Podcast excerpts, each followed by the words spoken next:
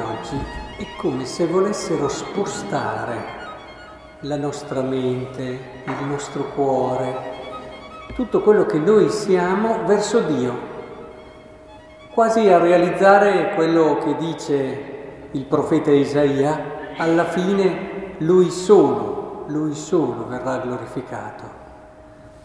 Cioè il senso della vita del cristiano è proprio quello di arrivare a scoprire la bellezza, la grandezza di Dio e alla fine glorificare solo Lui. Non pensate che questo sia un impoverire l'uomo, anzi, è la vera gloria dell'uomo. L'errore che fecero alcuni atei, pensate a Feuerbach, questo filosofo positivista che insisteva sul fatto che più dai a Dio più toglie l'uomo. Non, non c'è niente di più falso. Se fossimo sullo stesso piano, forse sì, secondo una legge di vasi comunicanti, se dai più a uno togli all'altro, ma non siamo sulla stessa, eh, allo stesso livello. Quindi più dai a Dio, più dai all'uomo. Più l'uomo ritrova se stesso, più ritrova il suo posto. La lettura che abbiamo ascoltato, non temere, io ti vengo in aiuto. Guardate, è centrata su Dio. Non temere, vermiciattolo di Giacobbe. E qua si nota non il disprezzo, ma più la tenerezza. La tenerezza verso qualcosa che è piccolo, qualcosa di indifeso. Il vermiciattolo è nelle nostre mani quando è lì. Possiamo fare di lui quello che vogliamo. Io vengo, larva di Israele, io vengo in tuo aiuto, oracolo del Signore, tuo Redentore, il Santo di Israele. Ecco, tutto è spostato su quello che può fare Dio. L'uomo è come un essere piccolo, in tutto ha bisogno di Dio e della salvezza di Dio, in tutto dipende da Dio.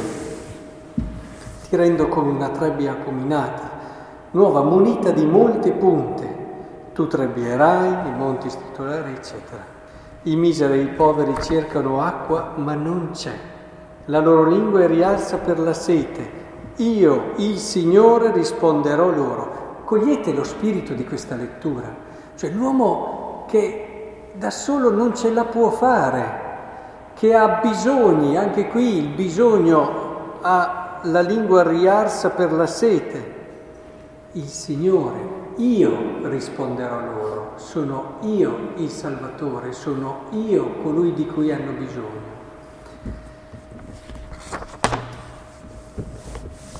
In una società come la nostra, dove veniamo anche da una cultura, pensate al selfismo, l'uomo che si costruisce da solo, l'uomo che, tra virgolette, si autorealizza, si salva da solo, Ecco che questa è una prospettiva totalmente diversa. L'uomo non si può salvare da solo, non potrà mai trovare la sua felicità da solo. L'uomo per costituzione ha bisogno di Dio.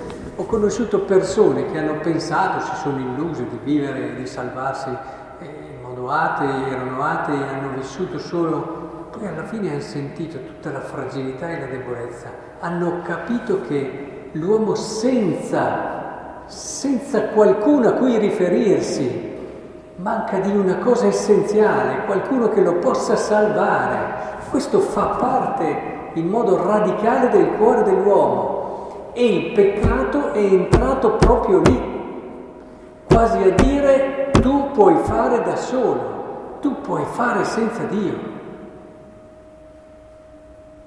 Dietro ad ogni peccato, in fondo, c'è questa venire a meno della consapevolezza che abbiamo bisogno di Dio, della fiducia in Dio. Allora, o oh Dio mio, mio Re, voglio esaltarti. Questo potremmo dire è il senso della vita dell'uomo.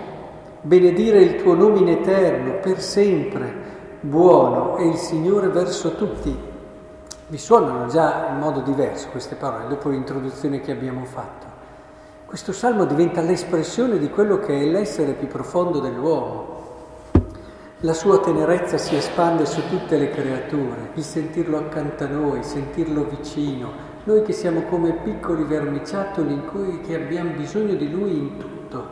Ti lodino, Signore, tutte le tue opere, ti benedicano i tuoi fedeli, dicano la gloria del tuo regno, parlino della tua potenza. Anche qui il Salmo ci sposta tutto su Dio.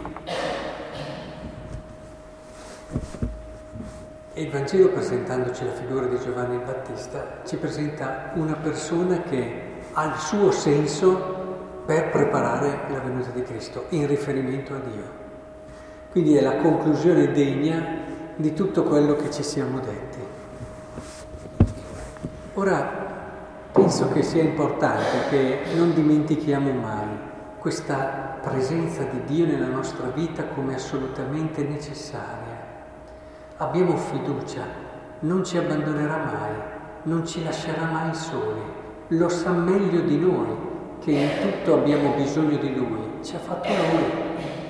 Ecco, vinciamo quella tentazione sottile del peccato, quasi che se dessimo di più a Dio togliessimo a noi e lasciamo che Lui ci mostri tutta la sua tenerezza in ogni istante, in ogni momento della nostra vita sentiamo quanto Lui desidera salvarci.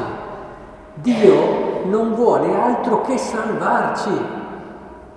Tornano in mente quelle parole di Papa Francesco. Dio non si stanca di perdonarci, siamo noi che ci stanchiamo di chiedergli perdono, diceva.